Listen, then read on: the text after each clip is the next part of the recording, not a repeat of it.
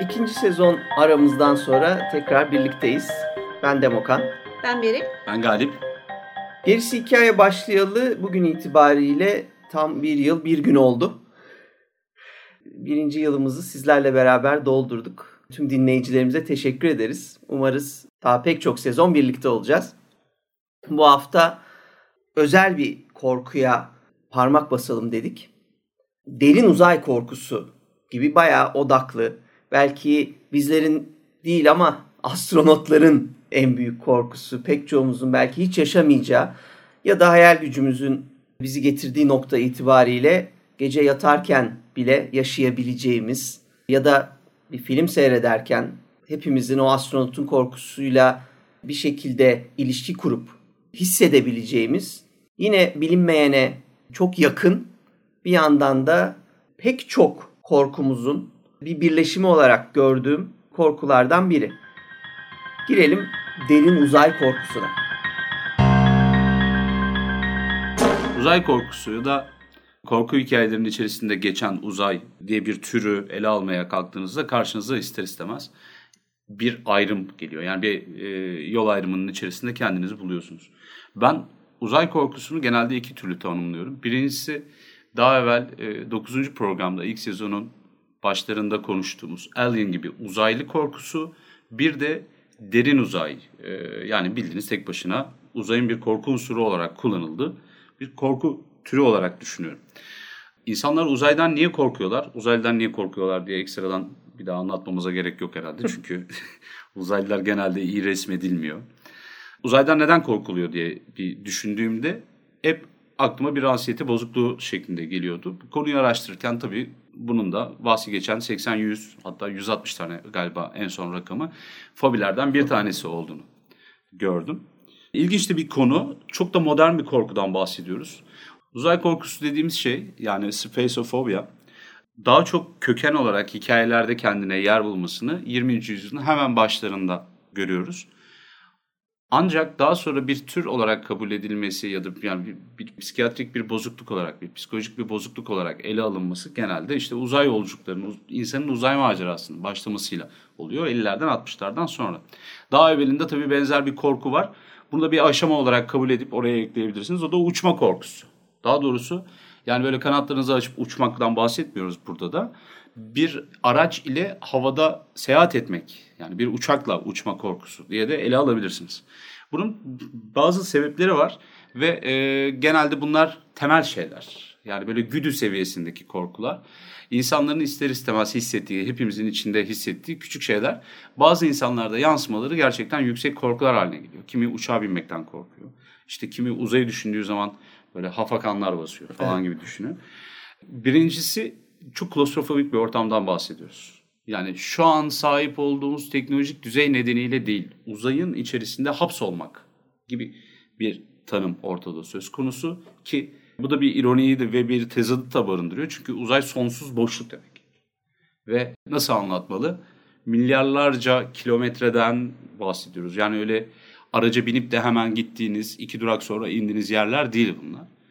Şeyin yani ışığın bize ulaşmasının milyonlarca yıl sürdüğü şeyler, güneşler var, yıldızlar var yani. Evet, insan aklını oynatabilecek teoriler üzerinden birimlendirilmiş metotlar halinde ele alınmış bir şeyden bahsediyoruz. Yani bu büyüklüğünü düşünün.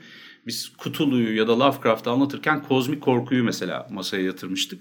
Şimdi e, yanında bir korku olmasına gerek olmadan kozmosu düşünün. Zaten derin uzay korkusu dediğiniz şey de ilk etapta bu.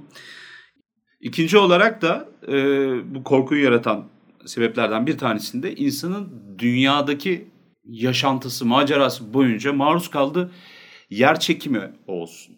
Hava alıp verme yöntemi yani solunum e, yöntemi gibi onu hayatta tutacak en temel şeylerin tamamen değişmesi şeklinde düşün. Yani nasıl söyleyeyim size? İnsanlar uçaklarla seyahat ederken ya da arabalarda da aynı korkuyu yaşamışlar. Yüksek hıza çıkıldığı anda kendi kendilerini geliştirdikleri bir panik hali söz konusu. Yani biz bugün aman nasıl duracağım bir yere vuracağız gibi ön tanımlı korkular ya da işte izlediğimiz o kaza sahneleri ya da gazetede okuduğumuz haberler nedeniyle bir korku duyuyoruz ama o araçlara ilk defa binen insanların ilk yaşadığı şey normal olamaz bu. Ben bu hızda seyahat edemem oluyor. İstediğiniz kadar kendinize telkin edin. Bununla karşılaşıyorsunuz.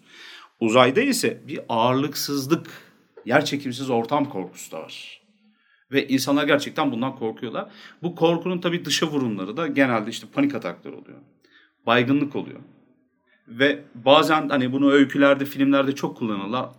Aman Jim oksijen seviyesi düştü falan millet hayal görmeye başladı falan gibi hadise olabilir. Burada bahsedeceğimiz birkaç tane şey de zaten yani filmde de direkt olarak buna odaklanmış. İnsanlar halüsinasyonlar, sanrılar görmeye başladı e, verdiğin iki örneğe hani bir anda aklıma bir şey geldi. Hani bazıları der ya işte insanların uçmasını isteseydi Tanrı onlara kanat verirdi e, şeyi mantığı evet. birincisi. E, ikincisi de ayaklı insanın ayakları yere toprağa basmalı meselesi. Tabii şeye baktığımız zaman örneklerine bugün artık geldiğimiz noktada tam nokta yani bugün derken 2015 yılındaki tam rakamı bilmiyorum ama 2013 yılı itibariyle dünyada işte 7 milyar insan e, o günlerde de yaşarken ve daha da milyarlarcası yaşamış ve ölmüşken uzaya çıkan insan sayısı 536 kişiyle sınırlıydı. Ve gerçek örneklere baktığımızda işte bu 536 kişilik test grubunu incelersek eğer aslında bu konuşacağımız korkuların uzayda insanın yaşayabileceği psikolojik sorunlar vesairenin ağırlıklı olarak bilim kurguda olduğunu ve kullanıldığını, gerçek hayatta ise bunların pek olmadığını görüyoruz. Bunun da bence e, bahsetmek, bundan da bahsetmek lazım. Evet. İlk bu şeyi yollarken astronotları e, NASA bu yer çekimsiz ortam, ondan sonra klostrofobik ortam kaynaklı Space Madness, uzay deliliği diye bir şeyin olmasından korkuyorlardı 50'li yılların sonunda, 60'lı yılların başında. Çünkü bilim kurgu o gün itibariyle bunu getiriyordu. Çünkü evet. bilmiyordu kimse oraya çıkıp. Fakat süreçte e, özellikle şimdi bu NASA'nın hikayesini daha çok pazarlandığından bildiğimiz için söylüyorum. E, profesyonel pilotlar askerleri, test pilotlarını kullanıyorlar uzaya göndermek için. Ve aslında bu korkuların çok kolayca bu kişiler tarafından aşılabildiği fark edildi. Ve uzaya çıkmanın insanı o kadar da etkilemediği anlaşıldı. Pennsylvania Üniversitesi'nde bilim ve teknoloji bölümünden e, Matthew Hirsch'ün bir sözü var. There are no examples of what we might consider freakouts or psychotic breaks in any space missions. Yani var olan hiçbir uzay e, görevinde bizim böyle çıldırma, kendini kaybetme ya da psikolojik evet. kriz e, adı verebileceğimiz hiçbir şey yaşanmamıştır. Yaşananlar klasik tartışmalar en fazla, bağrışmalar e, gibi gerilimler olmuştur diye bir açıklaması var. Yani kö- köşede bunun notunu da alalım. Yani sonuç olarak normal bir toplumda olabilecek kadar bir gerginlik oluyor. Evet. evet. Yani insanlar o kadar huysuz ki uzaya çıktıklarında da etrafta ne olduğundan sıyrılıp gene e, bu en temel kavga etme kurallarını da ortaya çıkartabiliyorlar. Aynen öyle. Yani senin kalemin benim kalemin gibi bir tartışmaya bile girebilirler o ortamda. Yani eminim ki orada takım kavgası falan da şey yapıyordur işte. Tabii takım kavgası Milli da maç kavgası falan. Ha, o da tabii yani. şimdi tabii internete bağlı oldukları için uzunca bir süredir sürekli bağlantı halindeler. Onlar da oluyordur. Ben ama en çok tahmin ediyorum şey sözü var e, Türkçe'ye e, İngilizcesini duyduydum da Türkçe'ye çevirebilirsem şey işeme oluğunu temizleyen e, huzur bulsun filan gibi böyle birinin lafı varmış. Çünkü oralar çok pisleniyor hani tamam mı?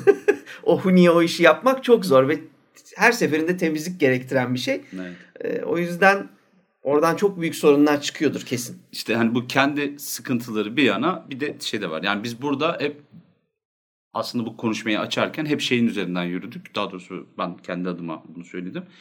Uçmak yeni bir korku vesaire diye söyledik ama bir ya da iki tane daha ayrı yeri de var. Onu da belirtmek gerekiyor. Birincisi agorafobi var.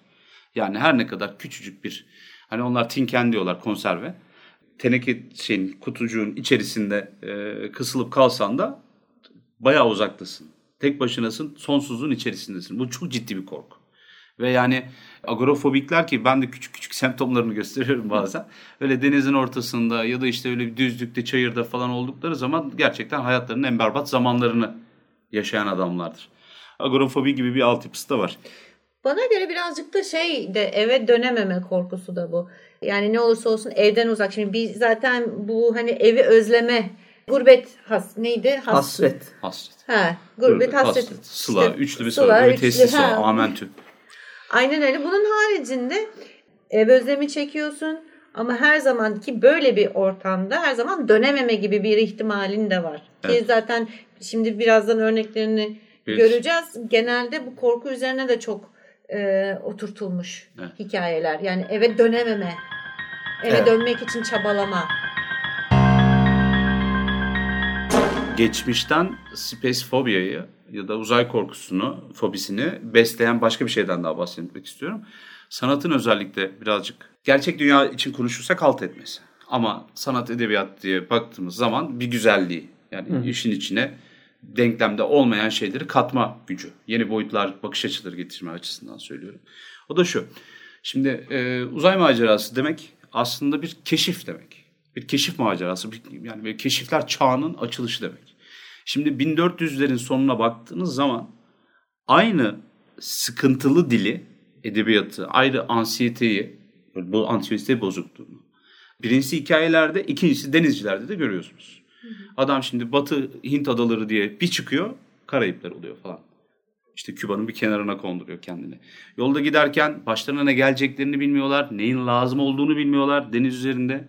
Bir de Interstellar'ın bence en güzel diyaloglarından biri oydu. Filmin içinde karakterlerden biri uzayın boşluğunda aralarında yani sadece işte minicik bir metal var. Sonra boşluk ben yani onun dışında yaşayamam. Ben ne yapacağım? Burada nefes alamam, hiçbir şey yapamam gibi bir kaygıya tutulduğunda işte Matthew McConaughey e, yanına oturuyor. Ne Şimdi senin söylediğin şeyi yapıyor. Evet. Diyor ki ya bütün kaşifler 1400'lerde 1300'lerde yola çıkan kaşiflerin yarısından çoğu yüzme bilmiyorlardı diyor.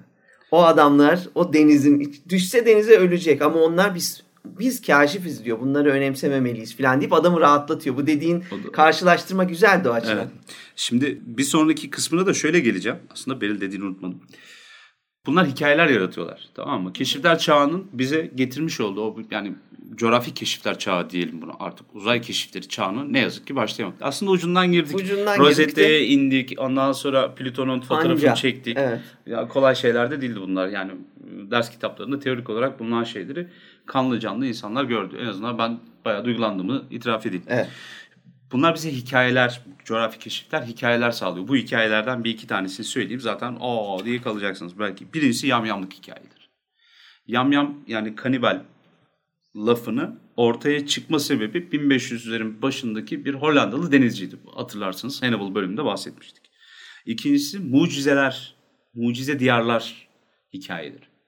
Eldorado'lardan tut da Som altından yapılmış yollar, caddeler, binalar. Öbür tarafta ölümsüzlük içinde yaşayan insanlar, yaratıklar. İşte kanatlı insan varmış, yok işte insan yiyen ve sonsuza kadar yaşayan insan varmış falan gibi böyle mucize peri hikayeleri. Ya da hatta Hı. çok mesela şey zenginlik, müthiş zenginlik hikayesi. İskender'in Hı. mesela çok zenginmiş diye şeye girip e, Hindistan'a girip bir türlü o zengin yere ulaşamaması hani gibi. Onu söylemeyecektim aslında çünkü yani İskender'e gelmeden önce insanların bir keşfetme dürtüsü var. Yani böyle kabına sığmamak olarak belki düşünmek lazım. İtopya'yı düşünün. Yani bizim o konuştuğumuz distopyalar bölümündeki İtopya gerçekten keşifler çağının bize böyle armağan ettiği bir hayaldi. Öyle bir medeniyet var ki ama çok uzakta. Onlar her şeyi o kadar güzel yapıyorlar ki bize de benzemiyorlar. Ama yani bizim ahlakımıza ters yönetimimize, idaremize, örfimize ters. Ondan sonra bizim para birimimize ters. Bizim üstümüze, başımıza, giyimimize ters falan. Böyle hep terslikler üzerinden konuşuk hikayeler.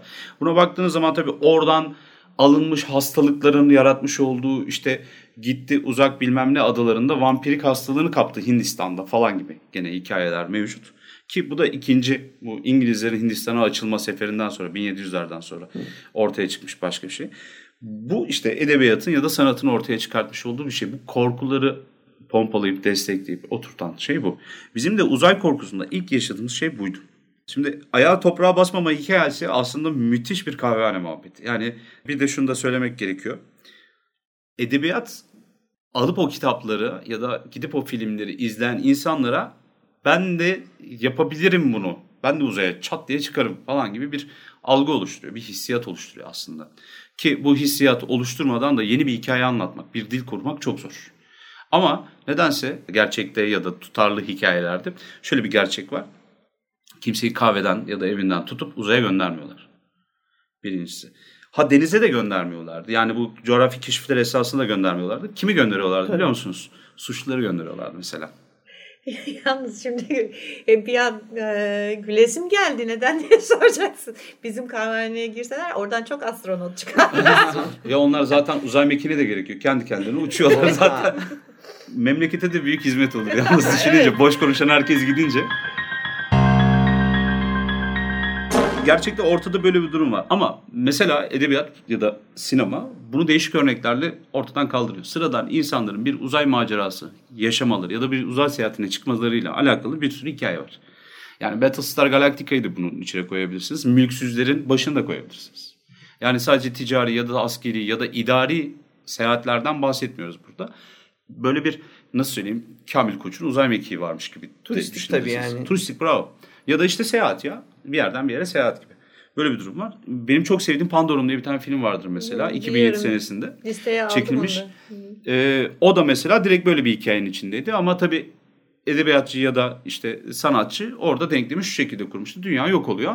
Biz de aramızdan sıradan insanları seçip bir gemiye koyduk. Yani e, ortalık ondan sonra çarşı pazar nasıl karışıyor onu bir görmeniz lazım. Böyle bir şeyini altyapısından bahsedebiliriz uzay korkusu. Aynen senin o verdiğin örnek Pandorum çok güzel bir örnek ona özellikle bahsettiğin şeye. Hı hı. Ee, yani orada hem işte sıradan insanları uzaya göndermek var. Hem de eve geri dönememek şey var. Orada geri dönmen artık mümkün değil çünkü. Hı hı.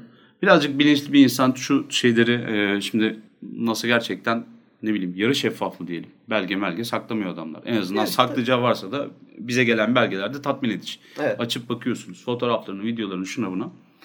Uzak kardeşim. Uzay büyük bir yer. Buradan Ay'a gitmek bile ciddi bir mesele. Ay'a gittiniz araç bozuldu. Yani ne bileyim atmosferdeyken yansanız gene hiç yoktan külüm böyle Hindistan Hindistan toprağa iner ya falan diyorsun. Uzayda kaldı mı bitti zaten yani. Yalnız benim merak ettiğim ve hala da merak etmeye devam ettiğim bir şey var. Neden e, 1969'da mıydı onlar İlk inmişti iniş. Ay'a? Evet. İlk iniş. İlk inişten sonra niye bir başka bir iniş olmadı? Oldu aslında. 80'lerin başına kadar. Yok yok, yok, yok oldu. indiler. İndiler. indiler. 80'lerin başına kadar 80'lerin başında gittiler. Yani o zaman kadar bastı. 3-5 kişi ayak bastı yani öyle 2 kişi ayak bastı değil şeye. Aya. 11 ya da 18 misyon mu ne öyle bir şey olması lazım. Tabii şu an afaki konuşuyoruz. Aramızda evet. Bu işleri gerçekten seven ve bilgisi olan sanki arkadaşlar varsa bize yazsın. geldi çünkü. Hani sanki 69'dan sonra hani kimse gidip doğru düzgün orada bir e, ya, ayak basmadığını bırak hani oraya madem ayak basabiliyorsun gerçekten hani geniş çaplı bir araştırma yani teknoloji o zamanki teknolojiyle bu zamanki teknolojisi arasında büyük bir uçurum var. Yani şeyler bugünün ya. teknolojisiyle neden Şimdi şu, yapmıyorsun? Ya iki, iki türlü düşünebilirsin. Benim, yani kafamda soru işaretleri bu. Bunlar 84-86'ya kadar galiba misyon gönderdiler oraya. Hı hı. Ve e, ya verimli şimdi Ay'a gittiler. Bunlar az buz görevlerde yapmadılar gerçekten. Yani belki de bir düzene görev yaptılar. Hı hı. E, tatmin edici bir şekilde getirdiler ve Ay görevi sanki biraz bitti şimdi. Ay'a üst kurmaktan bahsediyor insanlar. Madencilikten falan. Şu anki sahip olduğumuz teknolojiyle onu oradan çıkarsak bile oradan buraya göndermek falan kesinlikle feasible değil. Yok yok zaten. Mantıklı şeyler değil yani. Şimdi o yüzden bakın şöyle arkadaşlar en basitinden dediğim gibi çok afaki konuşuyoruz ama birkaç ufak bilgi vereyim. Şimdi tamamen ekonomik bunun sebepleri. Hı, o belli. Pahalı. Tabii o belli. Yapabileceklerin yani ve e, yapamayacağın şeyler var. Onu yapmaya çalışırken çok yani şimdi uzay istasyonu değil Ay'a gitmek gelin uzay istasyonuna. Uzay istasyonunda bugün su filan yok. Akarsu filan öyle bir şey yok. Terlerini, çişlerini geri dönüştürüp onu evet. içiyorlar. Evet. Tamam mı? Yani şimdi böyle koşullar var. Çünkü oraya su taşıyamıyorsun. Suyu çıkarman için tonlarca suyu bu sefer e, bambaşka bir araç yapman lazım. Bambaşka yakıt lazım. o yüksekliğe belirli bir ağırlığın üzerinde çıkamıyorsun. Bunlar teknik kısıtlar. Motivasyon da yok Beril. Şimdi bunlar 69'da Ay'a çıktıkları zaman Rusya'yla mesela Sovyetlerle kapışıyorlardı. Çok ciddi yarışıyorlardı. Hmm, evet. Şimdi e, bu paraların harcanması için bir sebep olması gerekiyor ki o parayı bütçeye işte Tabii. hazineye koyan adam da tatmin olsun. Yani tamam bir alta yaramadı oradan taş getirdiler ama hiç yoktan Rusya'ya da günlerini gösterdik Ruslara da falan dediler. Çok absürt bir örnek göstereyim. Demek ki ayda petrol olsaydı ayın şimdi yüzeyi delik deşik olmuştu. Ya ayda petrolü boş ver. Antarktika'nın altındaki topraklar mesela bu küresel ısınmayla yeni yeni topraklar alanlar açılıyor. Altta petrol rezervi olduğu söyleniyor. söyleniyor. Hala gidip oraları oymuyorlar. Yani çünkü gene feasible değil. Yani Canım, mantıklı orada, değil orada anladın mı? Orada bir şey kavgası çıkacak ama. Ama işte 50 sene sonra mutlaka. Diğer şey de yine hala çok uzağa gitmeden ISS'in içinden konuşalım. E, International Space Station'ın uzun süre uzayda kaldığı zaman insanın kalbi ufalıyor. Hmm. Kemik yoğunluğu, kas yoğunluğu azalıyor sürekli. Zaten astronotlar Koşar günde bilmem kaç saat spor yapmak zorundalar. Bütün yaptıkları işin gücün dışında. Ve bir de bağışıklık sistemin zayıflıyor. Hmm. Dünyaya göre. Yani böyle durumlar da var. İnsanın sağlığına da çok iyi gelen bir şey değil. O Yer şey. çekimsiz ortam Or- yüzünden mi? Yer çekimsiz ortamın kas yoğunluğu ve kas şeyinde ilişkisi var. Gözlerin bozuluyor.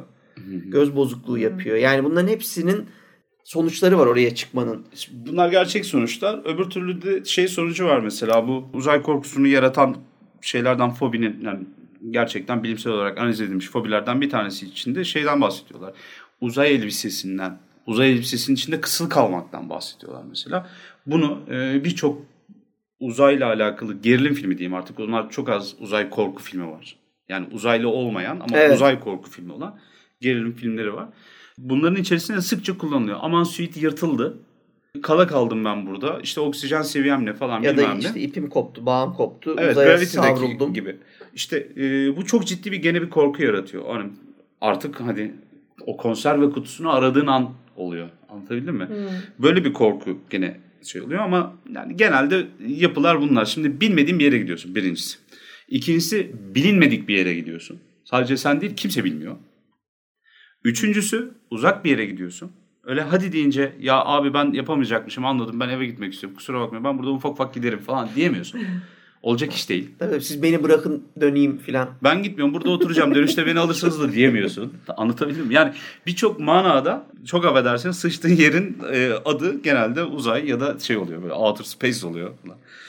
Ve e, gerçekçi aslında orada ki o işte 536 bugün olduysa 550 insanın gerçekten özel olmaları bir gereklilik oluyor. Dediğim gibi evet. bu adamların aylar, yıllar süren eğitimleri var. Çünkü orada bu şeyin güzel anlatımları var. Güzel bir e, kitabı var. E, Chris Hadfield diye bir Kanadalı bir astronot var. An Astronaut's Guide to Life on Earth diye de bir kitap yazmış.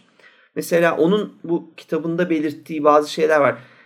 Korkuyla ve tehlikeyle nasıl başa çıkarsın? Ve bunun astronotlar adına yolu sürekli en kötüyü düşünmek, sürekli en kötüyü şimdi ölmedim bir adım sonra nasıl ölürüm?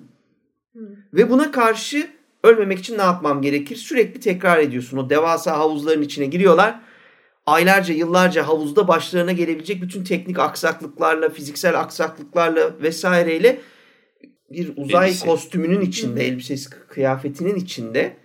Çünkü işte mesela Chris Hadfield'ın en ünlü hikayesi var. Adam uzaya çıkmış çalışırken uzay yürüyüşü sırasında gözü yanmaya başlıyor. Sol gözü yanmaya başlıyor. Gözün böyle birden yaşarıyor. Yanınca da yaşarıyor. Niye yandığını bilmiyor. Niye yaşardığını bilmiyor. Ama sol gözü görmez oluyor. Hı. Ama ulan ya sol gözüm görmedi ama herkes çalışıyor. Şimdi ben bunu NASA'yı bununla rahatsız etmeyeyim deyip Hı. insanların zaten iki gözü var gibi bir mantık kurup ama bu çok ciddi bir hazırlık gerektirir. Uzayda gözün yanıyor görmüyorsun. Ama ben tek gözümle çalışmaya devam edeyim deyip ama bir süre sonra tabii o akan e, gözyaşları hiçbir yere gidemediği için dolanıp öbür gözüne de giriyor. Öbür gözü de kapanıyor. İki gözü kapalı bir halde artık haber veriyor. Beni artık aldırın ben göremiyorum vesaire. Bunu içeri geliyorlar alıyorlar. Meğersem işte yıkandığı şampuanın bir kısmı kaşında bir yerde kalmış. Orada terlince de o şampuan akmış gözüne. Uhu, Ve o, yani o günden beri cansız kullanıyoruz diyor. Hani daha önce niye yapmadık bilmiyorum ama artık gözyaşımız yok diyerekten bebe şampuanıyla uzayda yıkanıyorlar. Evet. Şimdi başına böyle bir şey geldiğinde uzay elbisesinin içinde elini atıp gözünü silemiyorsun. Şimdi düşünün bunu normalde insanlar pek düşünmüyor böyle şeyleri. Uzay elbisesinin Rahatsız içinde yani. burnun kaşınsa kaşıyamazsın. Kustuğunu düşün. Hiç düşünme. Kusmayanlardan seçiyorlardır abi. Bu arada Kusmayan adam seçiyorlardır. tabii tabii vardır ya öyle böyle midesi kolay Bunlar kolay bol bulanmayan. çok e, şey korkular yani gerçek korkular var aslında ama bunun çaresi çok çalışmak, mükemmel olmak. Yani hata yapmadan enstrüman çalmaya benziyor bu adamların hali. Evet, Aylar, bravo. yıllar boyunca yani artık hata yapmıyor. Bu arada hemen küçük bir tane de e, bir anekdot sıkıştıralım bu araya. Bizim bu konuyu konuşacağımız tam olarak belli değildi. Fakat ilginç bir şekilde e, ben bir gün Gerisi Hikayenin YouTube hesabı benim bilgisayarımda açıkken Chris Hadfield'ın Space Oddity parçasını dinledim. Hem de uzayda çekilmiş klibini ve Gerisi Hikayenin tek takip ettiği kanal Chris Hadfield'ın kanalı. Orada da e, şeyi takip edip bulabilirsiniz. İşte An Astronaut's Guide to Dri- Driving var. Araba sürüyor mesela. Guide to Commuting diyor. İşte kamp nasıl yapılır falan. Bunların hepsi üzerinde uzay kıyafeti varken. Bu arada David Bowie'nin Space Oddity parçası işte Hello Major Tom diye de hatta sözlerinden belki hatırlarsanız ya da kulağınıza çınlamıştır. O parçayı da çok güzel coverlamış söylemiştir Chris Hadfield'da. Onu da ayrıca belirtelim. Evet ve tüm bunların arasında bir de söylemedim içimde kalmasın. Koşulları biraz daha iyi canlandırmak için hala uzay istasyonundan bahsediyoruz. Bu arada arkadaşlar o şeyin yer çekiminin görünmez kuvvetiyle dünyaya bağlı olduğun bir yerden bahsediyoruz. Hala derin uzayda değiliz yani. Orada bu adamlar işlerini yaparken bulundukları araç ve kendileri saniyede 8 kilometre yani saatte 28 bin küsur kilometre hızla dünyanın çevresinde dönüyor oluyorlar. 45 dakikada bir güneş doğuyor, 45 dakikada bir güneş batıyor. Böyle bir hızın içinde bu adamlar bütün bu süreçleri yaşıyorlar. Evet. Sadece bunu bir hayal ederseniz o bile aslında ne kadar korkuya açık, derin uzaya gitmeye çalıştığında ulaşacağın süratler bunun çok üstünde olması gerektiği için bu sefer yani hata payı olmayan en ufak aksaklığın fiziksel ya da mekanik e, ölümle sonuçlanacağı e, durumlar olduğunu fark edeceğiz ve o zaman zaten her türlü korkuyu kapsıyor aslında derin uzay korkusu Evet. insani olarak. Şimdi gene dediğin gibi pilotlardan yapıyorlar. Çünkü pilotlar çok tehlikeli iş yapan bir e, insanlar ve bir meslek grubu. Pilotların özellikle benim tanıdığım birkaç tane Türk pilotundan birebir duyduğum sohbet arasında geçen esprili bir tanım vardı. Türk pilotu üşengeç ve cingözdür diyorlardı. Her işin pratik bir çözümüne bakar birincisi diyor. Yani hayatta kalmaya bakıyor aslında burada Türkçesi. Yani işte ne bileyim kabin boşluğunu dengeleyemiyoruz abi ne yapalım deyince bir eli direksiyonunda bir eli duct tape'de olabilecek adamlar Türk pilotları oluyorlar genelde. Her şeyi kontrol etmek zorunda hissediyorlar birincisi. Çünkü başı her an belaya girebilirler. Ama bir rahatlama unsurları var pilotların. Çünkü uçak yere iniyor. Şimdi bunu e, artık bilmiyorum katsayı kaç olur. Uzay için artık ışık yılı kilometresi kadar bir şeyde çarpabilirsiniz. Şimdi uzay mevzusu bu şekilde. Uzaylı filmlerinden daha önceden bahsetmiştik. İşte uzaylı istilasında bahsetmiştik, Alien'da bahsetmiştik, şuydu buydu falan. Derin uzayda geçen aslında çoğu da uzay felaketi gibi. Yani bir uzay kazası gibi olan filmler var. Birazcık belki bunlardan bahsedelim. Onlara girmeden ben daha dünyadan tam uzaya çıkışı e, anlatan bir filmi hemen bu bahsettiğimiz konularla ilgili olduğu için e, söyleyeyim. Sonra esas korkularımıza girelim. The Right Stuff diye bir film var 1983'te yapılmış. Ve işte NASA'nın bu ilk 7 astronotu Mercury 7 görevi Ruslarla yarışırken uzaya adam yollama çabalarını gösteren bir film. 3 saat filan film. Bu arada çok affedersin sen öyle söyleyince ya bu demeden geçemeyeceğim. Us- Ruslarla yarışırken virajı alamayıp direğe vurmuşlar falan gibi bir şey bekledim. İtiraf ediyorum yani böyle. E yani oldu zaten ama. vurmuşlar yani. Sonuçta yani. Ruslarla o konuda yarışamamışlar. Yani o süreçte en azından e, ay meselesi çıkana kadar o yıllarda yarışamamışlar. Ve bunu detaylı bir şekilde anlatıyor. İyi anlatıyor. İyi şeyle. Çok baba aksiyon ve şeyden tanıdığımız karakter oyuncularıyla anlatıyor. Yani Sam Shepard, Ed Harris, Scott Glenn, Lance Henriksen, Dennis Quaid, Fred Ward, Jeff Goldblum. Bunların hepsi bir tane filmin içinde bir sürü adam toplanmış ve keyifli bir macera olmuş. 3 saat olduğu için bir de şeyde dünyada başlıyor. Sen yani 3 saate yaymışlar da yaymışlar. Test pilotlarının hayatını da öğreniyorsun. O dönemde ondan sonra astronotla test pilotunun arasındaki kargaşa, bunun medyadaki yansımaları, Ruslarla olan eziklikleri e, vesaire. E, fena bir film değil. Onu tavsiye ederim. Yani kurmacı olmayan bir kitaptan bu arada yani Amerikan Uzay Programı'nı Tom Wolfe yine aynı isimli The Right Stuff kitabında yazıyor. Oradan filmi çekiyorlar. Evet. Onların başlama aşamalarını görmek isterseniz The Right Stuff seyirlik bir film. Evet. Şimdi şeyden bahsediyoruz ya derin uzay korkusundan bahsediyoruz ya sadece ondan sınırlamıyorum mesela ben. Yani e, sadece uzayda hani boşlukta kaybolmak ve işte hayatta kalmaya çabalamak değil. Aynı zamanda bilinmeyen bir gezegene inmek, oradan kurtulmaya çalışmak evet. gibi korkular da var. Veya bilinmeyen bir e, cisimle veya başka bir uzay gemisiyle karşılaşıp ondan etkileşimi, ondan işte kazalara sebep olması veya işte ne bileyim bir hastalığın yayılması vesaire vesaire veya uzaylıların birinden bir başka bir şey kendi araçlarına geçip onları istila etmeye çalışması. Aynı zamanda senin sen fobilerden bahsetmiştin. Evet. Mesela bu uzay korkusunun içerdiği çok önemli şeylerden bir tanesi de fiction olarak yaratılmış yani kurgusal olarak yaratılmış hastalıklar da var. Yani klostrofobi değil ama mesela hypersleep dedikleri işte bu uzun süreli e, uykuya yatma durumunda işte kalktıktan sonra oluşan delilik durumu veya yani tamamen düşünce yapısının değişmesi, huyu değişmesi veya psikolojik olarak bozulması. Tam mesela. bilim kurgu hastalıkları. Aynen öyle. Evet. Yani bunlar mesela işlenmiş. Sadece Veya... huysuzluk da değil. Ya bu şeyden hibernate'den kalkamıyor adamlar. Onu da düşünsene böyle. Yani uzay uyuzluğu falan diyeceğim artık. Böyle devamlı uyuma state'inde kalıyorsun. Çünkü canlanmak için e, bazı şeyler olması gerekiyor. Mesela uyandıramadığın şeyler olabilir. E, yolcuların olabilir. Evet. Ya işte evet. bu bunların kapısını gerçekten bilim kurgu açıyor. Sonra başka bir dünya aramaya çıkış. Yani artık dünya yok. Dönebileceğin bir yer yok. Başka bir ev arıyorsun. Başka bir e, yaşamaya devam etmek için, soyunu devam ettirebilmek için bir yer arıyorsun. Bunun evet. mücadelesi var. Hı hı. E, veya e, bir kurtarma göreviyle gidiyorsun. Kurtarılmak zorunda e, kalacak bir duruma düşüyorsun. Evet. Yani kendin kurtarılacak duruma düşüyorsun. Evet. Çok güzel çeşitlendirmişler. Evet. İşte o boyutlar dediğimiz anda da ben genel bir çerçeve içine almak gerekirse hep şunu görüyorum. Uzay ne veriyor? Yani uzay ne demek? Uzay ne demekti? Uzay emekti falan gibi de Türkiye'ye bağlı. uzay emekti. Ay özür dilerim. Yine sulandırdım. Şimdi gerçekten uzay ne demekti diye emekti. düşün. tamam ben bir emekti. Evet. Yani uzaya çıkmak hiç kolay şey değil. Yani öyle Emek şey... ister. Mavi kaskım al yazmalım gibi bir şey oldu bu tamam tamam.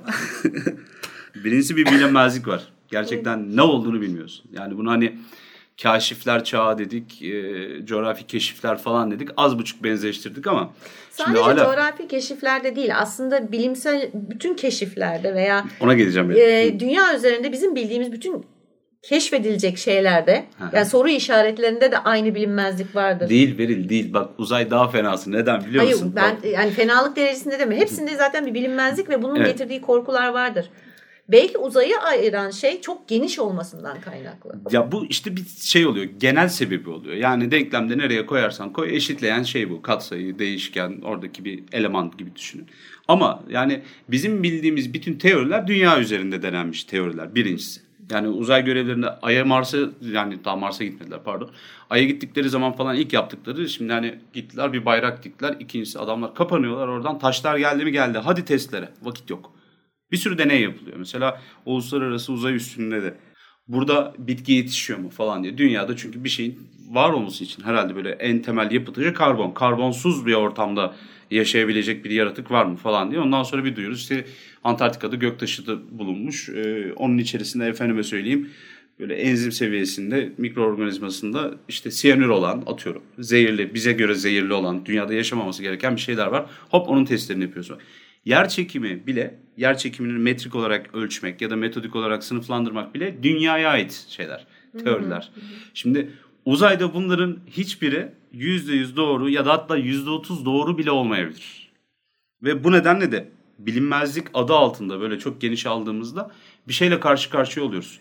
Yani aslında senin dünyada aldığın bütün eğitimler, teknik bilgiler, simülasyonlar, hı hı. bütün bunlar aslında yanlış olabilir. Aynen sadece böyle e, nasıl söyleyeyim Tabii ki bir sürü şey deneniyor. İşte testlere tabi tutuluyor. Üzerinde insanlar bir ömür çalışıyorlar. Ona göre bir metot uyguluyorlar falan ama işte yani uzay korkusunun bir sebebi de bence bu bilinmezlik. Çünkü biz mesela Newton fiziğiyle düşündüğümüz zaman hep üç boyut üzerinde bir şeydir değerliyoruz. Ama bir iyi bir bilim kurgu sanatçısının bence 2015 itibariyle boyut, boyut vesaire hadiselerinde çok ciddi hikayesinin içine katması gerekiyor. Mesela e, Event Horizon'ı bu kadar sevilme sebeplerinden bir tanesi de çok uzakta. Jüpiter'in mi Satürn'ün dibindeydi Jüpiter. galiba değil mi? Orada bir test yaptıklarında başka bir boyuttan bir şey çağırmalarıydı. Ve bu boyut hikayesi de hani uzaydaki o çok büyük mesafeleri, gezegenler arası değil böyle galaksiler arası mesafeleri kat edebilme yöntemi falan gibi gösteriliyordu. Fakat en vurucu tarafı ki supernatural, doğaüstü olarak addediyor insanlar. Bilim kurgu değil de bilim korku, bilim doğaüstü falan gibi saçma türlere yazıyorlar. Onları işin içine katmış olmasıydı böyle. Öbür taraftan böyle bir şeyler geldi. Anlatabildim mi? Kapı açtık falan. Yalnız o bakış açısına bağlı. Yani o filmi seyreden pek çok kişinin farklı e, fikirleri var o konuda. Hı hı. Yani mesela ben seyrettim filmi. Bana göre o tamamen farklı bir şeydi. Yani oradan bir şey bir şey gelmiyor. O tamamen bir etkileşimle alakalı. Mesela o filmde benim en çok etkileyen şey açıklamasıydı. Ne yaptıklarını açıklamasıydı. Bir kağıdı katlıyor. Kağıdın tam ortasından bir delik deliyor. Bir tarafından giriyor, bir tarafından çıkıyor ve diyor ki işte bizim yaptığımız bu. Uzayı iki tarafından düşün, kağıt gibi düşün. İşte iki katlayıp düşün, katladık. Bir yerden bir yere hani normalde çok uzun bir yol kat etmen gerekirken o delikten tamamen tamam, kısaltıyorsun. Zaten yok, yani yok ediyorsun şeyi. Evet. Temel, mesafeyi yok ediyorsun. Wormhole'un evet. temel meselesi zaten. Aynen yani. öyle. Fakat tabii olayı. orada e, bence filmin anlatmak istediği bazı şeyleri yaptığını düşünebilirsin. Ama bunların sonuçları vardır. Yani insan her şeyi yapmaya kadir değildir. Yaptığı zaman fizyolojisinde ve psikolojisinde muazzam değişiklikler ve bozulmalar olacaktır. Evet. Şimdi senin söylediğin o bir şeyler gelmiş hikayesini ben bu filmde şey olarak algılamıştım. Yani psikolojinin ve bünyenin bozulması olarak yani Hı. o yolculuk sonucunda. Orada ben iki tane şey düşündüm Beril mesela. Ben izlediğimde, ilk izlediğimde çok etkilenmiştim ben çünkü öyle bir şey yoktu.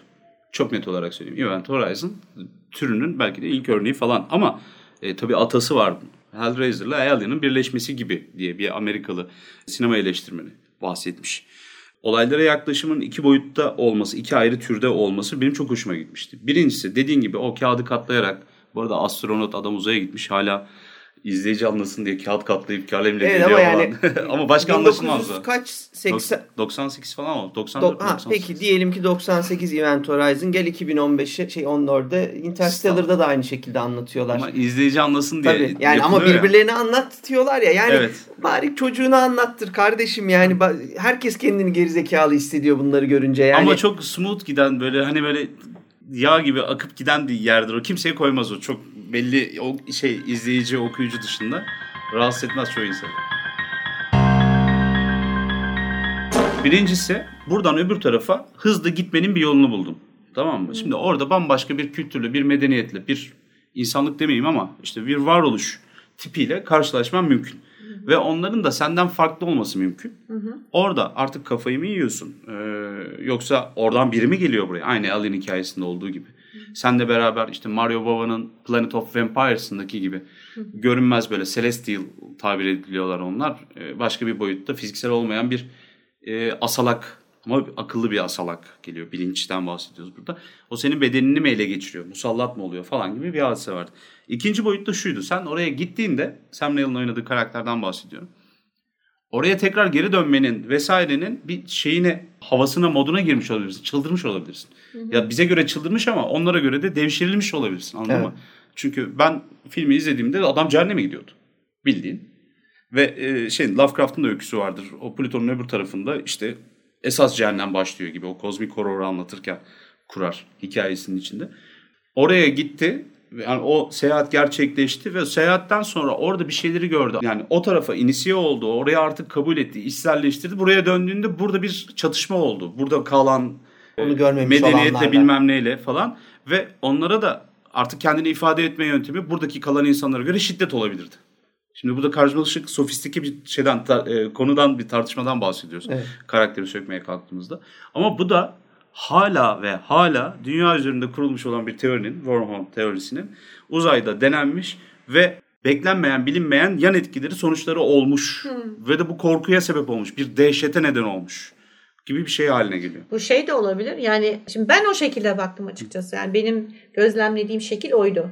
Hani bilinmeyenle karşılaşmak bunun sonucunda da hani bünyenin ve psikolojinin kaldırmayarak yani vücudun ve aklın yapmasının mümkün olmadığı şeyleri yapması gibi. Ee, ama şu, senin dediğin şekilde de olabilir. Gerçekten bir başka yere gitmiştir. Ee, giden kişi orayı cehennem olarak algılıyordur. Halbuki başka bir medeniyet tarafından sen basbayağı tavuk bile olabilirsin evet, yani. Orada öyle konuşuluyordu zaten. Cehennem az kalır falan gibi böyle işte o yine hem kendileri anlayabilsinler hem seyirci Herkes anlayabilsin anlasın diye bir e, tanımlamak zorunda. Evet. O cehennem olarak Yani işte yani tanımlanıyordu. o şekilde de aynen. Bir insan gördüğü, bilin, bilinmeyen bir şeyi gördüğü zaman genelde hafızasında ne tür hafızasında var olan şekillerden en uygununu karşı tarafındaki o bilinmeyene uygun görür. Evet. Yani sen seçersin hafıza kartındaki işte şeyleri seçersin, görüntüleri seçersin. Ne uygunsa onu, o- onu addedersin veya ona benzetirsin. E, Bu tabii. da onun gibi bir şey yani. Tabii şey işte e, neydi bizim Lawrence Fishburne oynadı karakter işte. Kaptan. Ya, Yani Inferno diyordu bu kadar. Yani Inferno oturmuş bir tabir onlar çünkü Dante ile Dante Alighieri ile beraber oturmuş bir cehennem tanımı var. Anlatırken cehennem diye söylüyorlar. Ha işte elindeki yabanın üç çatalı varmış. E, kuyrukları sivriymiş falan. Bunlara hiç girmiyorlardı bile. Çünkü o iş artık bir tabir işine döndü. Yani insanlar korkularını sırtlarında taşır dediğin gibi. Yani bir boklukla karşılaştıkları zaman hemen orada bir tanımlaman gerekiyor. Yani birini anlatmana gerek yok. Kendini anlatman gerekiyor o şeyi, yaratığı vesaireyi, durumu. O nedenle de işte bir şey tabiri, işte cehennem tabiri konuşuluyor olabilir. O nedenle ben çok beğenmiştim mesela. Ve bu yeni bir şey de değil. Yani bunun atası hani dedik ya Hellraiser ve Alien aslında bunların kırması gibiydi. Hellraiser'ın sertliği ve çarpıklığı. Alien'ın uzaydaki o sıkışmış kalmış bir gerilimi işte tek tek Crow'un ya da işte Tayfun'un ölmesi şu Evet. falan. Bunun atası var. Uzay Macerası 2001. 2001 uzay macerasına geldiğimiz zaman Event Horizon'la ben zaten birebir ilişkili bulurum. Çünkü Jüpiter görevi yine aynı şekilde aslında Event Horizon bana bir atıf gibi gelir zaten her zaman. Çünkü e, 2001 uzay macerasında e, üçüncü bölümü diyelim son bölümünden bir önceki bölümü Jüpiter'e gidiştir ve bunun tek sebebi Monolith'in onlara bir e, şey göndermesidir. Oraya bir sinyal göndermiş olmasıdır. O sinyalin peşinden gitmeye çalışırlar. Event Horizon'ın Hellraiser kıvamındaki sivrilerini, keskinliklerini çıkarırsanız aslında 2001 Space Odyssey'deki uzay gemisiyle birbirlerine çok benzediklerini fark edersiniz. Başta böyle yuvarlakımsı bir e, parça vardır. Sonra arada uzun bir koridorumsu parça vardır ve sonra motorlar vesaire her an o birbirinden ayrılabilecekmiş gibi Evet. görünen yani o, onun bir şeyi onlar da Jüpiter'e gidiyor o da Jüpiter'e gidiyor Çok benzer benzer, gemilerle gidiyorlar. Şimdi Space Odyssey tek başına uzay korkusu, derin uzay korkusu vesaire gibi sınıflandıramayacağımız kadar büyük bir film. Ama bir yandan da içinde uzay korkusunu anlatmaya, tanımlamaya çalışan da çok ciddi bir çaba sarf edildiğini de kabul etmemiz gereken bir film. Ve yani şeyleri olmadan, işte bilgisayar olmadan, efekt olmadan, bilgisayar efekti kullanmaksızın bunu başarmış.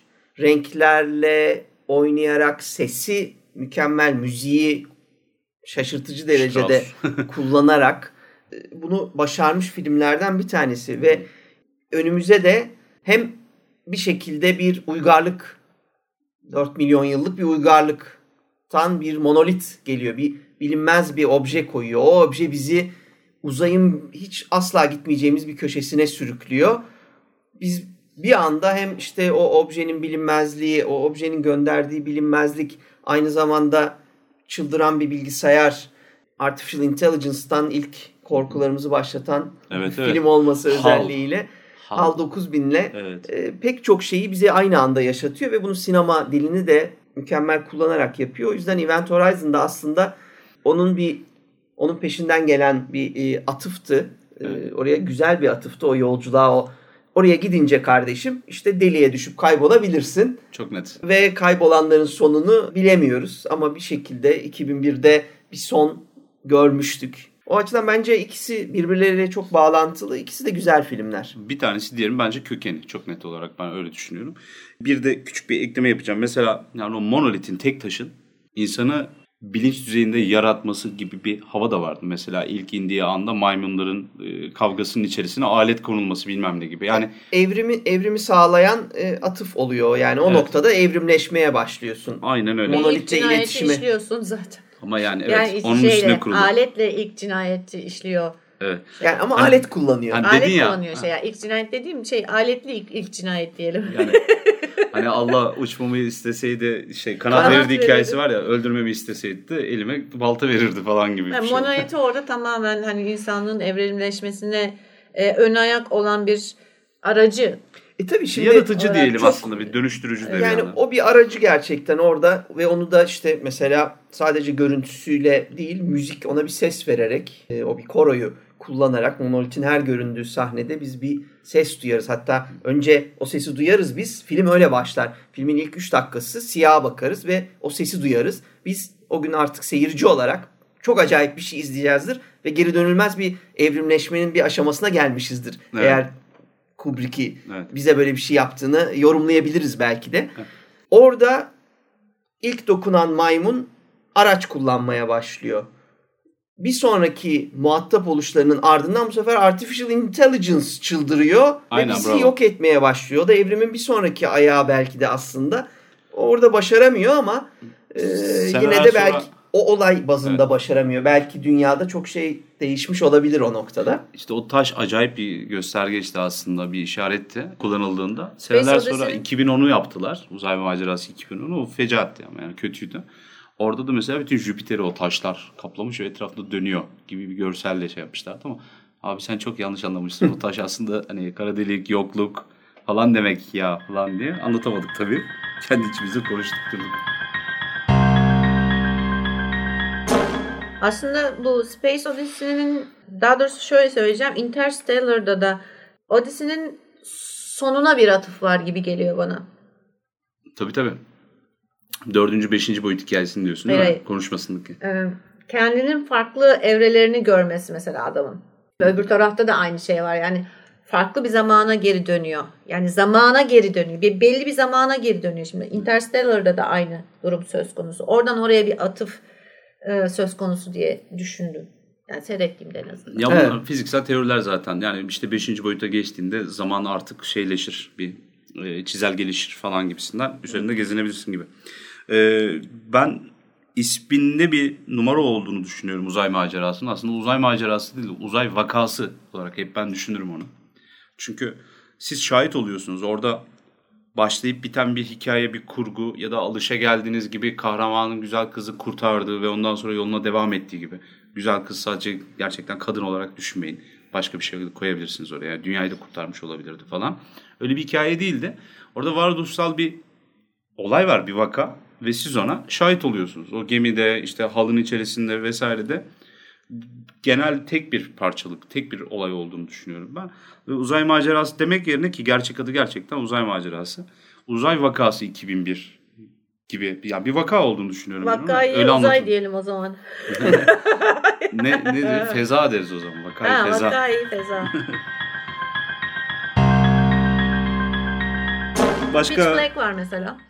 Pitch Black. Şimdi Pitch, Pitch Black'i neden bu listeye eklediğimi ben size Aha. söyleyeyim. Evet, Şimdi uzay bir kere. burada şöyle bir şey var.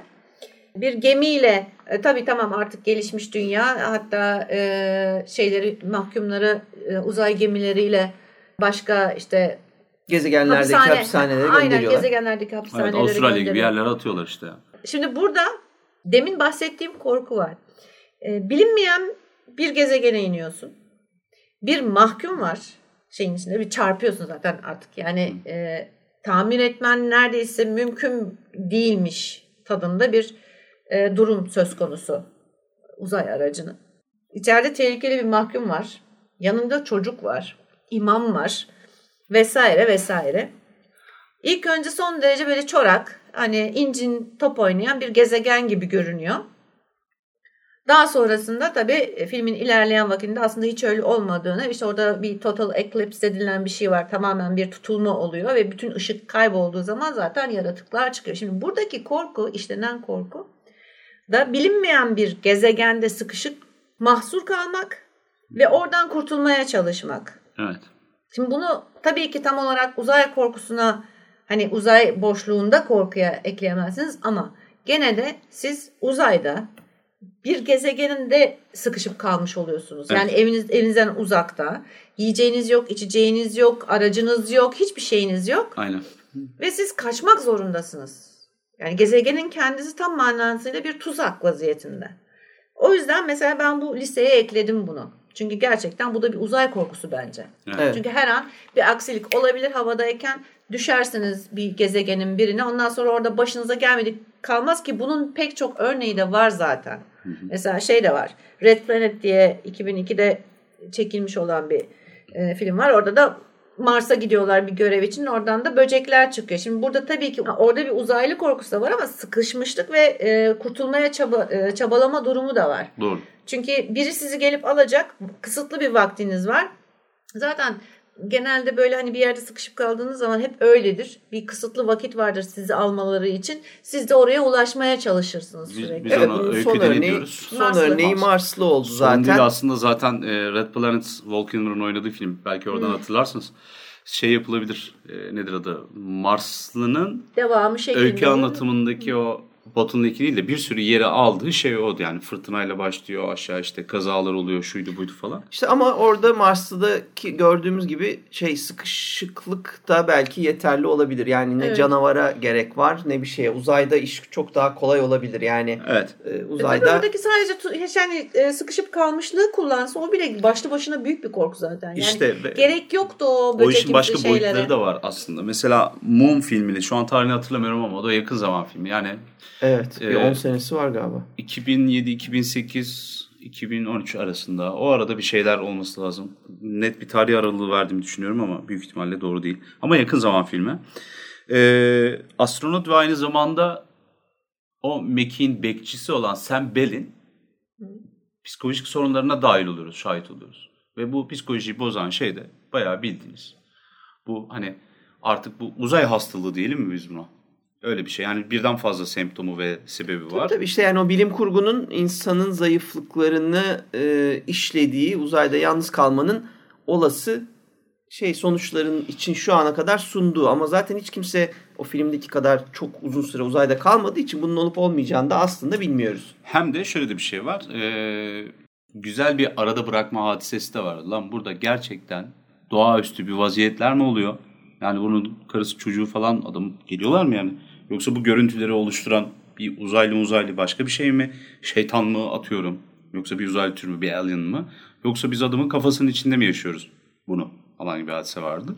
Ee, o konuda bir muğlaklığı da var. Ben o muğlaklığı sevmiştim mesela bir anlatımda vesairede insanı okuyucu özellikle kıvrandırır ama güzelce işlendiğinde tatlı bir ağızda tat bırakabilecek hoş bir şeydir. Ya Metot. iyi bir filmdi. Moon ayrıca e, aslında tabii en büyük sorunlar yani bunu alt okuma gibi göreceğiz ister istemez ama en büyük sorunları yine kendiyle yaşıyordu. Aslında kendi ortaya çıkana kadar kendi kendisiyle Evet. e, yaşadığı sorunlar çok kolay değil. Yani kendinle yüzleşmek Evet evet. e, o yalnızlıkta sorunları ortaya çıkarıyor. Biraz oraları e, onu kullanıyorlardı Evet. sanki. Şey e, bir film vardı ismi. The Sphere. E, küre. Mesela küre uzaylı değildi ama denizin altında USO'ydu geçiyordu. o da işte. ona benziyor. UFO değil de USO. Yani e, Aha, iki işte tür şey var. Ayrı fenomen Aynen. dedikleri hadise var. Bizim eski bilinmeyen tayfaları çok sever. Türkiye'de yaygın Evet. bir şeydi bu hatırlarsınız. UFO diyorlar ona. Under sub e, bilmem ne işte submarine mi artık? neyse. Unidentified Sub, sub merged galiba. Submerged submerged object. object. ha. Su altındaki. O da öyle Onda, çıkarttık. onda da benzer şey vardı. Pandorum'dan bahsettik. Pandorum'da da insanların artık uzay hastalığından muzdarip bir şekilde e, ortalığı karıştırması olayı var ki orada işler bayağı Orada yalnız sadece uzay hastalığından kaynaklanan bir şey yok. Orada 60 bin kişi gönderiyorlar bir ark içinde. Yani Nuh'un gemisi, e, gibi. gemisi gibi bir e, uzay gemisi düşünün ve Tanis diye bir gezegeni aramaya çıkıyor. Şey yani oraya girecek, gidecekler, orada yerleşecekler. Evet. Dünya benzeri bir gezegen bu. 60 bin kişi yola çıkıyor ve hypersleep'e yatıyorlar bunlar.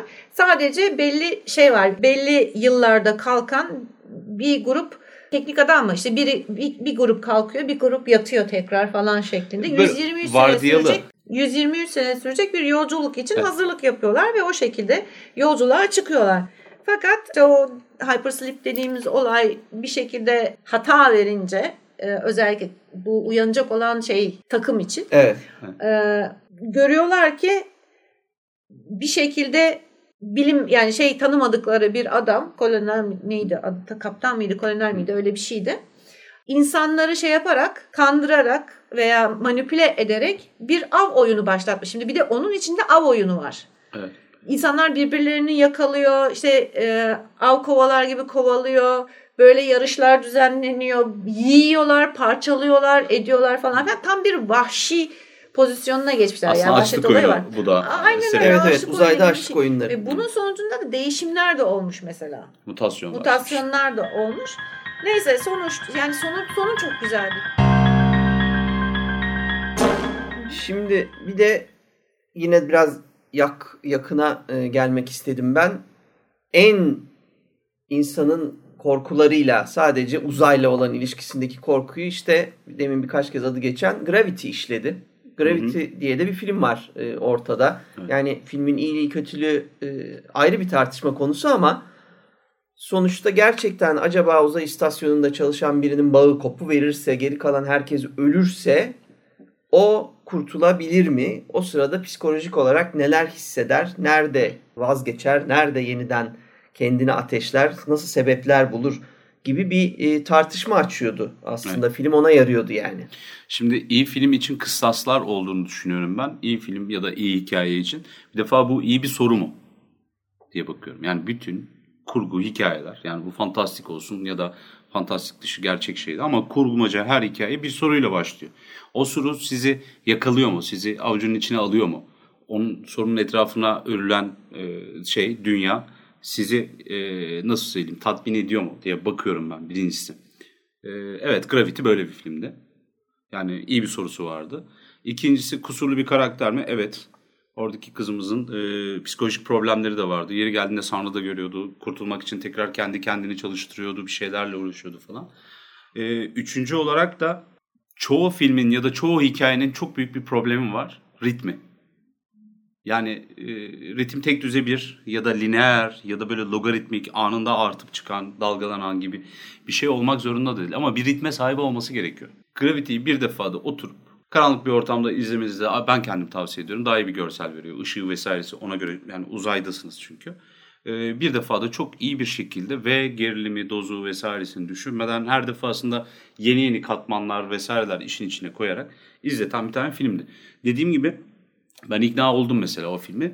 E, soluksuz da izledim. O nedenle Gravity benim için e, var olan bu listeye girmesi gereken filmlerden. Bu tür filmlerin sağ solu belli olmuyor. Hani bir mutlu son olacak mı? Bundan emin değilsiniz. Öyle bir yerde ki hani bir denizde kaybolsa %50 %50 ihtimali var hani sürüklenerek bir yere çıkmasının. Hı.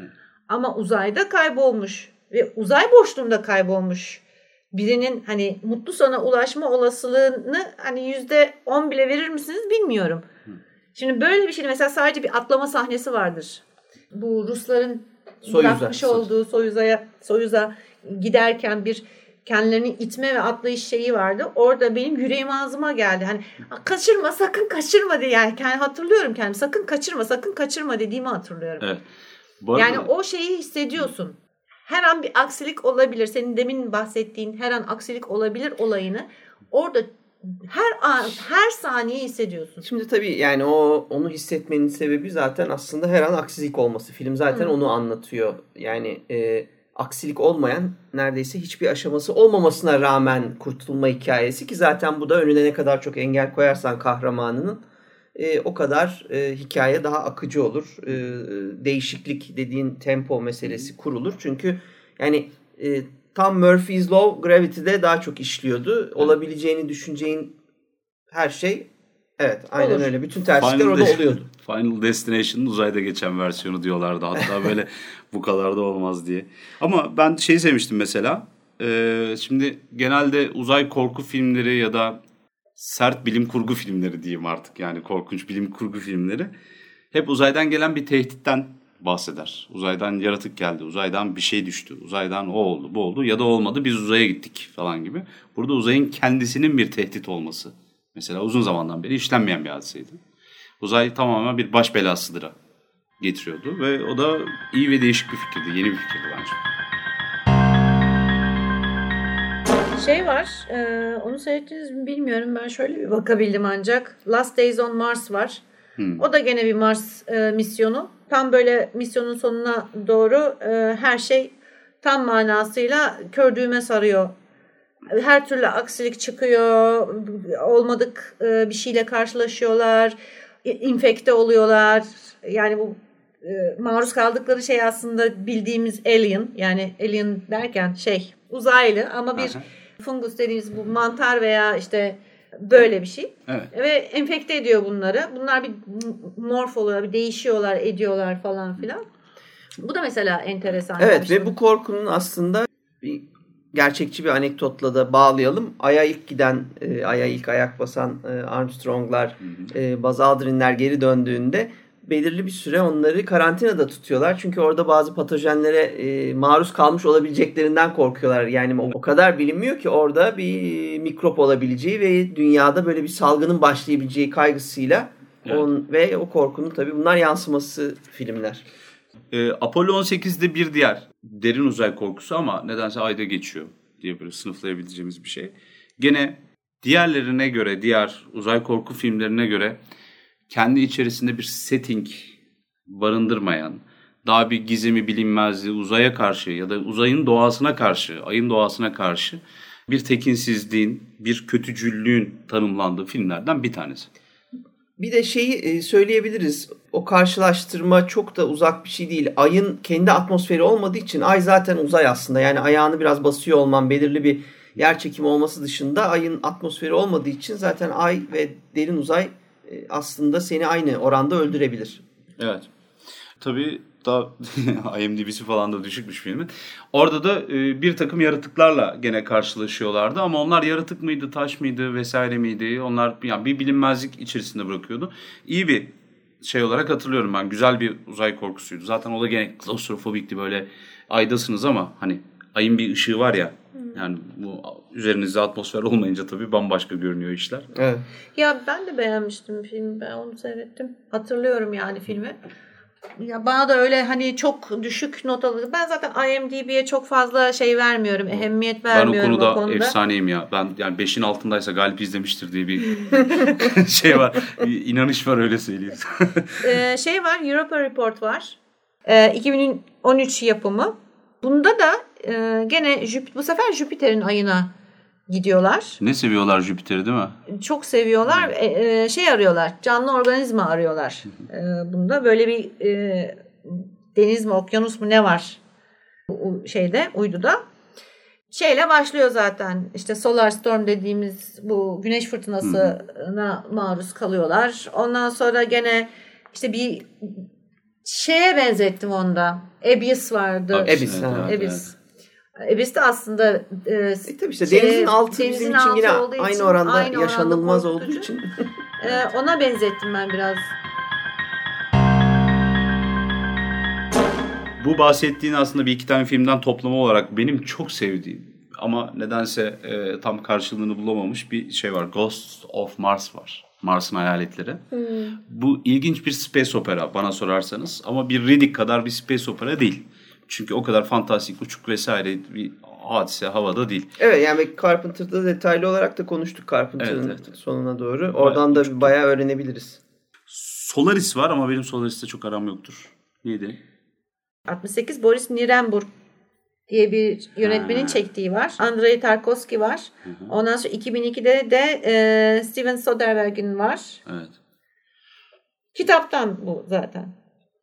Gene aynı şekilde şey e, bir, bir arada bir tane daha gene bir güneş e, misyonunun olduğu, güneşe gidildiği bir e, film hatırlıyorum ben. Sunshine. Sunshine. evet. O, o mesela Ondan beni da- çok etkilemişti. İşte ben de şimdi onu diyecektim. Ondan hiç bahsetmedik ama Şey- çok güzel bir Şey filmdi. hatırlar mısın mesela? Yani Sen onun müziklerini hatırlıyor musun? o ayrı konu. Yok yok ben tamamını çok beğenmiştim. Gerçekten kafama net yerleştirmişim ama en hatırladığım ya da beni en çok çarpan sahne güneşi izleme sahnesiydi. Köprüdeki. Evet. Ha. Köprü de değil de anladın bir Anladım, galeri var böyle böyle, şey vitrin. gibi, vitrin gibi. Evet. O mesela yani uzay gemisine bakış algısını ayrı değiştiriyor. Çünkü bu dediğimiz gibi Chris Hadfield'ın e, kliplerine bakın. Kendisi aynı zamanda bir şarkıcı.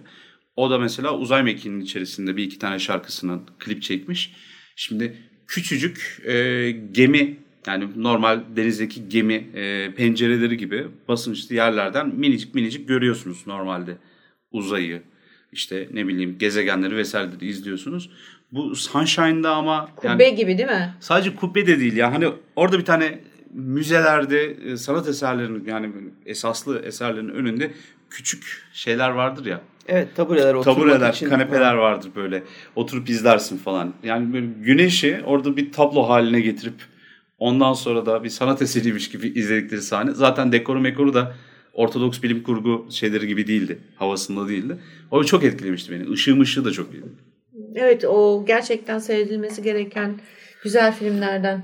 Evet yani şimdi Solaris dedik onu yine altını çizelim. Tarkovski e, sineması açısından e, yani o başka bir yerdedir. Hani sadece uzay korkusunu hissedeceğiniz değil sinema gibi sanat olarak e, gözlemleyebileceğiniz eserlerden biridir. E, izlemesi bütün Tarkovski filmleri gibi zordur.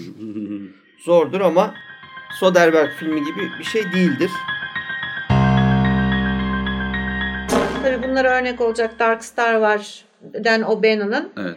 Ee, Bu da bir uzay korkusudur en nihayetinde. Evet. Yani Deep Space korkusudur ve güzel işlenmiş bir. Her ne kadar hani bugün artık izlediğinizde ay bu da ne deseniz bile gerçekten Tabii tabii tanesi. Carpenter'la O'Bannon'ın ilk filmlerinden yine detaylı bir şekilde anlatmıştık. Anlatmadığımız kısmı ise Galip'in o hayran kaldığı güneş sahnesi gibi o filmde de şeyin üzerinde uzay gemisinin üzerinde bir kubbe vardı ve o kubbenin içinde oturan ve diğerleriyle muhatap olmayan bir karakter vardı. Çünkü o kadar hayrandı ki uzaya inmeye pek e, ya- yanaşmıyordu. Hep orada oturuyor. Yemeğini filan kaptan getiriyordu ona böyle. O açıdan e, bir de tabii şey yani o kadar hayrandı ki sonunda uzay gemisinin üzerinde sörf yaptığını bile ben hatırlıyorum. Düşen uzay gemisinden gezegene doğru.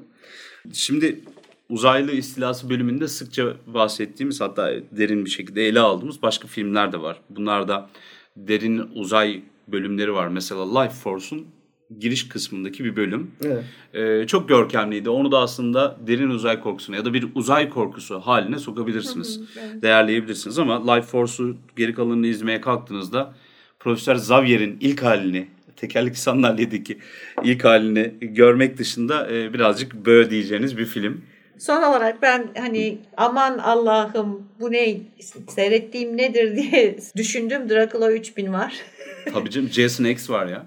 Yani böyle örnekleri 2001 de var. Evet. Ee, ama hani korkmak için değil de gülmek için seyredilebilir bir film bence. Bilmiyorum ben öyle algılamıştım. Haksız filmi. değilsin.